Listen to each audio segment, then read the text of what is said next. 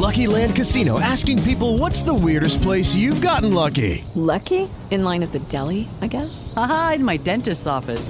More than once, actually. Do I have to say? Yes, you do. In the car before my kids' PTA meeting. Really? Yes. Excuse me, what's the weirdest place you've gotten lucky? I never win and tell. Well, there you have it. You can get lucky anywhere playing at LuckyLandSlots.com. Play for free right now. Are you feeling lucky? No purchase necessary. Void where prohibited by law. 18 plus. Terms and conditions apply. See website for details. Coming to you from Michigan, USA. And listened to by people all over the planet. Get ready to be safe and sound with Sean Sparkman. Sparkman. Never take your eyes off your opponent, even when you bow.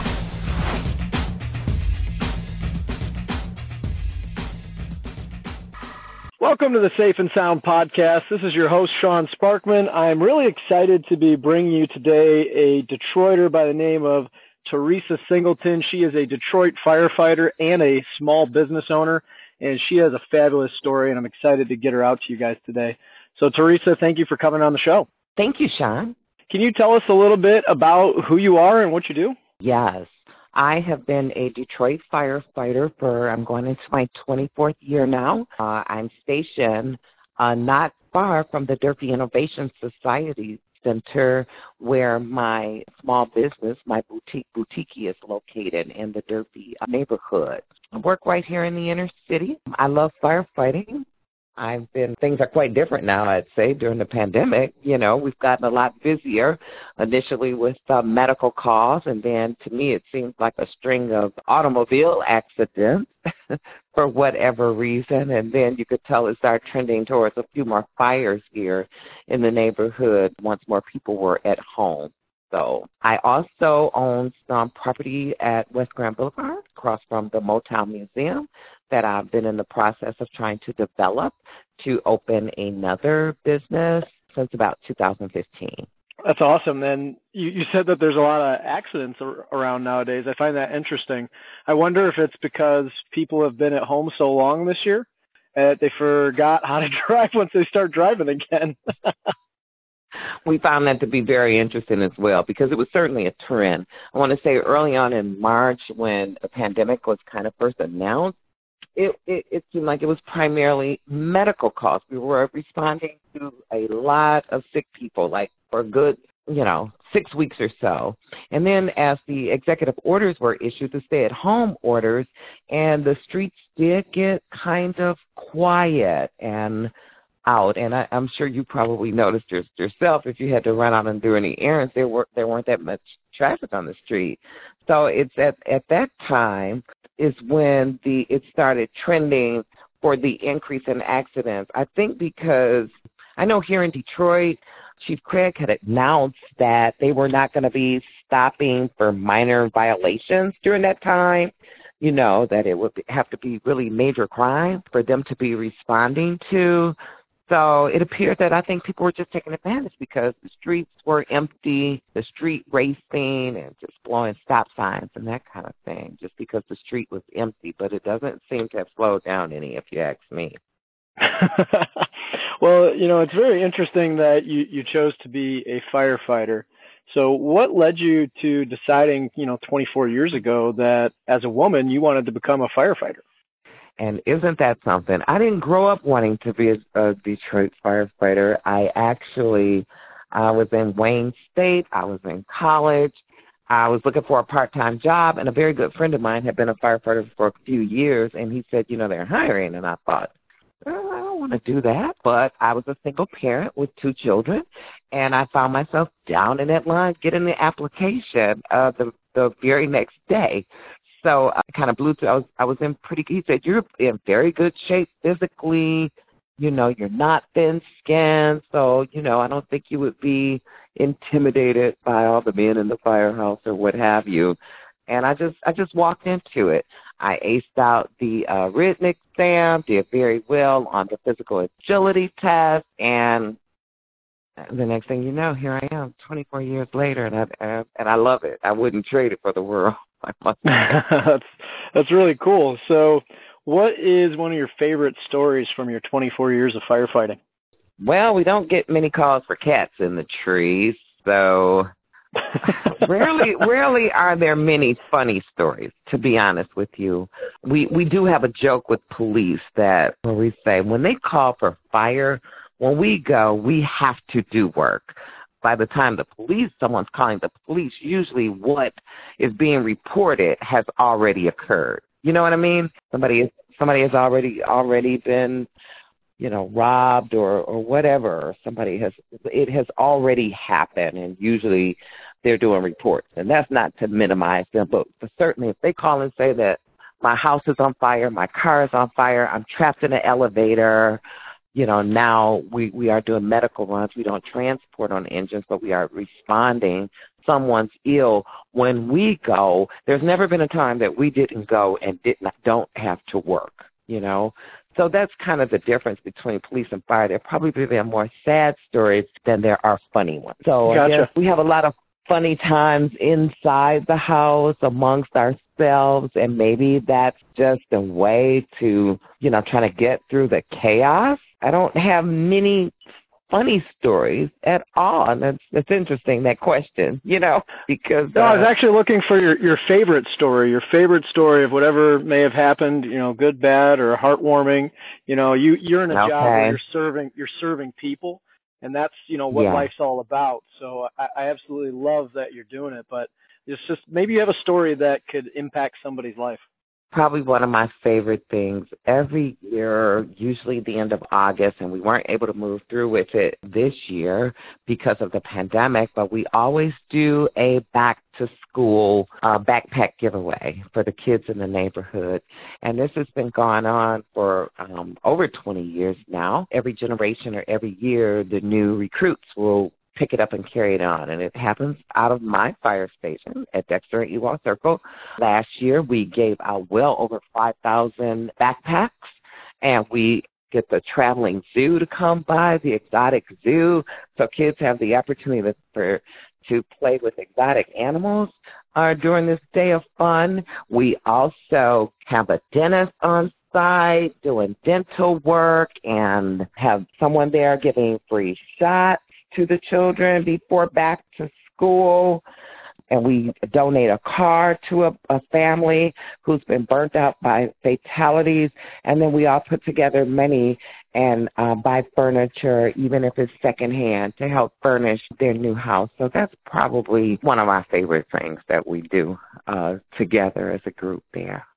Yeah, So, yeah. Just switch gears a little bit. Uh, you know, as, as a firefighter, one day you made a decision that you also wanted to be a small business owner. What led you down that pathway?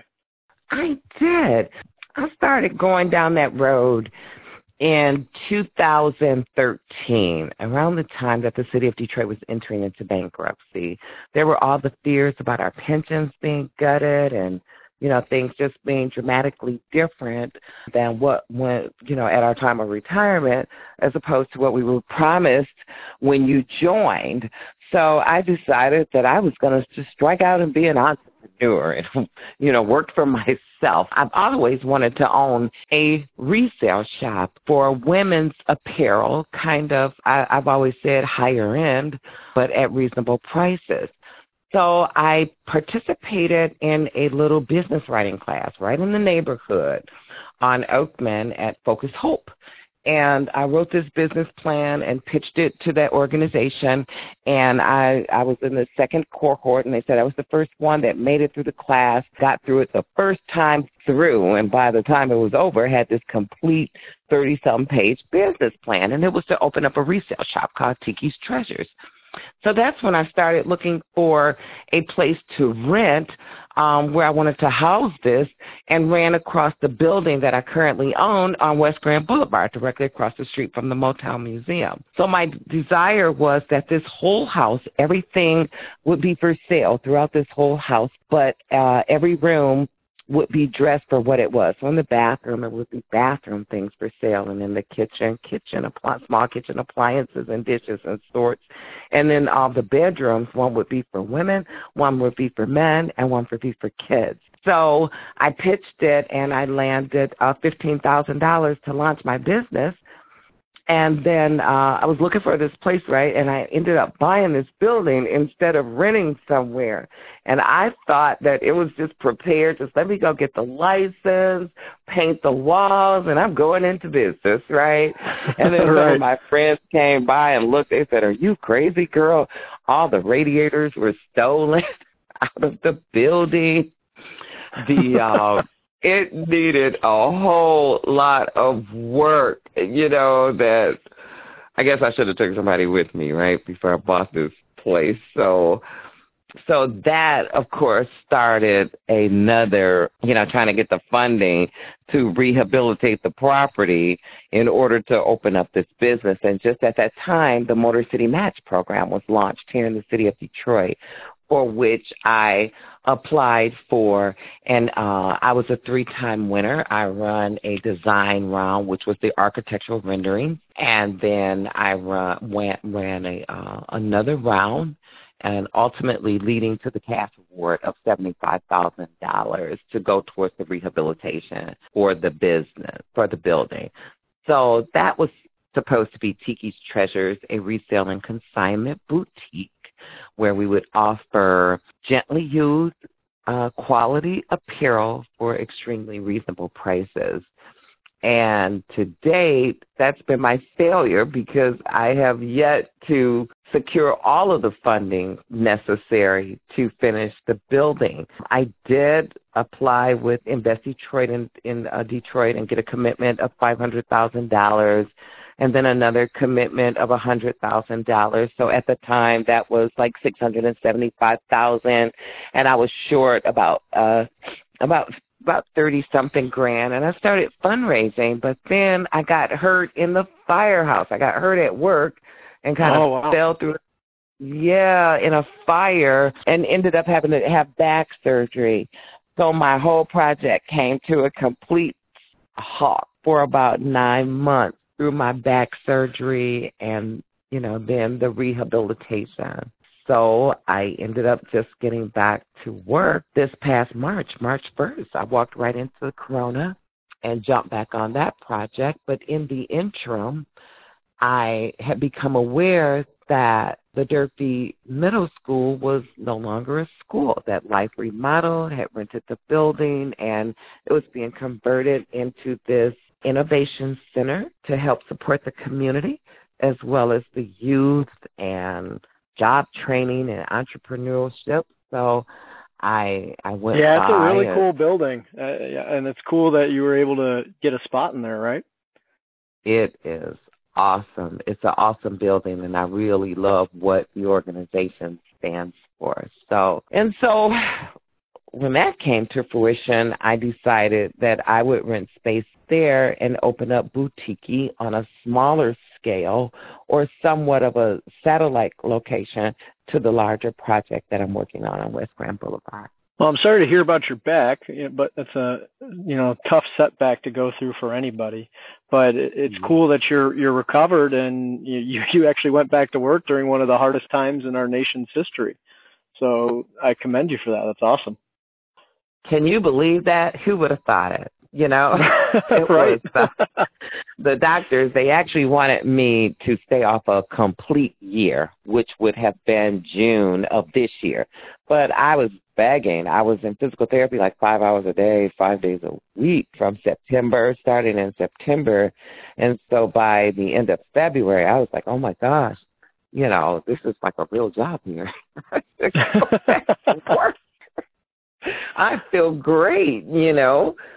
So uh uh I asked could I be put back on duty and after they took me through a lot of different some pretty tough physical evolutions and they agreed and, and said they couldn't believe it how good I was doing. So they put me back on duty March first and, you know, very next week they're announcing the coronavirus. It's amazing how things happen, but you know, I, I do believe everything happens for a reason. And I was really glad that you brought up the the subject of failure and that you had already kind of addressed what you consider one of your failures to be. Because I always talk on every episode of the show about failure because it's very important to me, and I think it's important for people to learn how to move through failure, how to use it, eh, even though it's tough and you have the setbacks like your back and the funding that you were trying to get, but you're able to move through it and you learn from those setbacks and you learn, you know, who you are as a person and you grow. Because if you don't have any adversity, I was talking with somebody about this the other day. If there's no adversity in your life, how are you supposed to grow? If everything's just always content, there's no catalyst to push you to get beyond who you are and to serve more people and get out there more. So, uh, you know, that's awesome. I agree. That was I I I was pretty excited about the path that I was on and it wasn't just the injury, you know, that caused the failure, but the inability to to get the rest of the funding. It was very it's been very frustrating to say the least. It's like everyone loves this plan. It's a great location. The neighborhood is really up and coming, but it's kind of I didn't realize that I was a developer per se. I thought I was just rehabilitating an old building, but I kind of fall into this world of a developer. But when you're a new developer, just like a lot of new businesses that find it difficult to get funding to start businesses because they new and they don't have any any history or anything to show prior to somebody lending them money to start a business that those were the same things that I faced early on so it was it was it was pretty challenging um to say the least it's frustrating but I think my grandma always said it's not what you go through but it's who you are when you come out on the other end so and it just kind of made I love me that old continue. wisdom it was you know, it just kind of continued to make made me continue to just study more. You know, just just keep trying to perfect myself, or maybe doing something on a smaller scale, like the Durfee Innovation Society, for two or three years, where I can establish some records of sales and in- income, um, would help. You know, yeah, and you know, is interesting is I was listening to a book earlier today when I was walking the dog this morning, and the the book is called The Carpenter, and in that book there's a section of it where the the guy in the story is going through a really hard time, and you know he's got like a mentor that's talking to him, and what what he tells the you know the guy that's going through the hard time, he says, you know, sometimes we're given these things that happen to us on purpose because it's a time for us to recharge, reset, rebuild, and learn and grow. And sometimes we need to be forced into a, a time like that in our lives so that when the bigger tack, you know, issues come along or the bigger adversity comes along, we're ready to handle it. That sounds like another one of my favorite sayings, Sean. I always say, I never pray for money. I always pray for wisdom. so that when I get money, I'll know what to do with it. That's a really good one.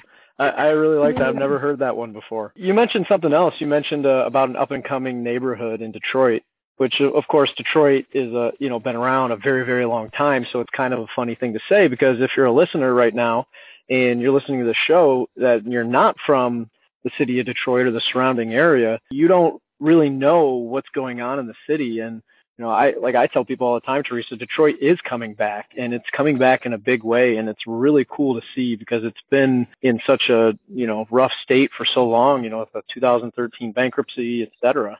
So it's a really cool thing. Yeah, I agree with you. It, it's been amazing over the last couple of years just to watch the transformations here in the city.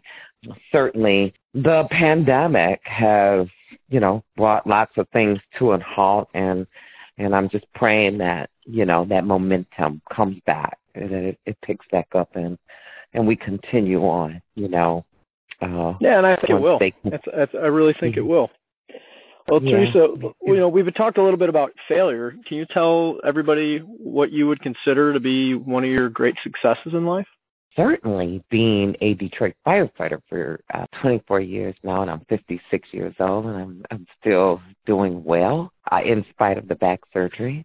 Um, probably also first would be my two children, who I'm very proud of. I have a daughter and a son who are both very respectful, self-sufficient young people out here, and uh, you know, I think they're they're just a representation of me. Also, on the fire department, I was a union official for 14 years, making it to the rank of vice president uh, for the Detroit Firefighters Association, uh, and I was vice president during bankruptcy. So I was negotiating across the table with Jones Day and and all the likes, uh, city officials, and so forth. So I did that for uh, for for 14 years, and I came down after bankruptcy because that was just a very stressful time. And my daughter, I can imagine. Uh, yeah, my daughter is an organizer as well, and I never saw that coming. But for the last four years, she's a city coordinator uh, for the city of Detroit for an organization that's been working really hard to to try to help get minimum wage raised. So I'm pretty proud of her. Everybody says she got it from me. Well, I, I do want to wrap things up a little bit, but I have a couple more questions to ask you.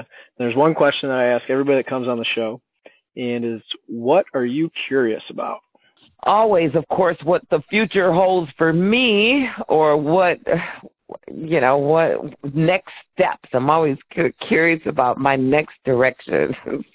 like guys at work said, uh, Teresa, you know you don't always have to have a project. You know they think I I always have a project, but I'm really curious to see how the city of Detroit will pick itself back up following the pandemic. Life Remodeled uh, at the Durfee Innovation Society, we're moving right along with all the renovations to the facility, the beautification that they do for the the all the square mileage uh, surrounding the facility. They just got done with their six day project. I'm really curious to, you know, get past to see what our future holds for us post pandemic. Yeah, I, I think that's what's on everybody's mind right now. is what is yeah. the the future going to look like once the the pandemic really is, you know, actually over and we can kind of return to normal. And I think it's going to be a slow process, but uh, also at the same time, I think people are just itching to get back to, you know, connecting with people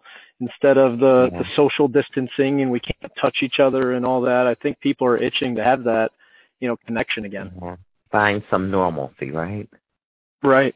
And for for those that are listening uh, that don't know what Life Remodeled is, I did a, a previous episode with the uh, with the uh, CEO and the founder Chris Lambert. And you, if you want to listen to that past episode, it's a great organization. And like you just mentioned, Teresa, the the six day project, they do this every year, and it's something that I love to participate in as well, where they beautify the city of Detroit in some of the areas that it's needed, as well as you know the building like Durfee Innovation Society. So, a pretty cool organization. You should check it out. Teresa, uh, last question for you: Is there any questions that I should have asked you that I didn't? Not that I can think of, Sean. okay, cool. Well, no, not that I could think of. Awesome. Well, everybody that's listening, if you want to learn more about Teresa, you can check her out at Boutiqui, and they can just search that online, Boutiqui in Detroit, right, Teresa? Yes. Okay. Yeah. And also, if you are in the Detroit metro area, you can always stop by the Durfee Innovation Society. Obviously, with COVID, uh, I don't know what the rules are there. Teresa, can you tell people a little bit? They are, ta- you have to wear a mask, of course to enter the building. They are taking temperatures at the front desk. You'll sign in for whatever guest you're going to visit, and then you can move throughout the facility then. Yeah, and it's an absolutely beautiful building. So if you are in the Metro Detroit area, uh, obviously Boutiqui's there, and then Life Remodels there, and there's a bunch of other entrepreneurs and small businesses and people that are just there to impact and support the local Detroit community. So if you're down that way, ch- stop in, check it out because it really is a great place. Well, great. Teresa, you know, this has been a wonderful conversation. Uh, I'm absolutely excited to get this out to the public because I think people need to hear stories from people like you. So thank you very much for coming on the show today. Thank you, Sean. Thank you for having me. I really appreciate it. And thank you. This is another episode of the Safe and Sound podcast. Thank you for listening. Obviously, check out some of the past episodes. As always, we're trying to help people build a safe and sound lifestyle, which means that you can be safe and sound at home and with your finances and your fitness and whatever aspect of your life. And that's why I interview people like Teresa and people from all over the country that can help make an impact because it's all about serving others. So thank you, and we'll catch you next time. Thanks for listening to Safe and Sound Radio with Sean Sparkman. Sean Sparkman. If you have questions or would like to suggest a topic for future shows, contact Sean at 313 246 9278 or visit the website at www.safeandsoundretirement.net. That's www.safeandsoundretirement.net. I must leave. With Lucky Land slots, you can get lucky just about anywhere. Dearly beloved, we are gathered here today to. Has anyone seen the bride and groom? Sorry, sorry, we're here. We were getting lucky in the limo and we lost track of time. No, Lucky Land Casino, with cash prizes that add up quicker than a guest registry. In that case, I pronounce you lucky. Play for free at LuckyLandSlots.com. Daily bonuses are waiting. No purchase necessary. Void where prohibited by law. 18 plus. Terms and conditions apply. See website for details.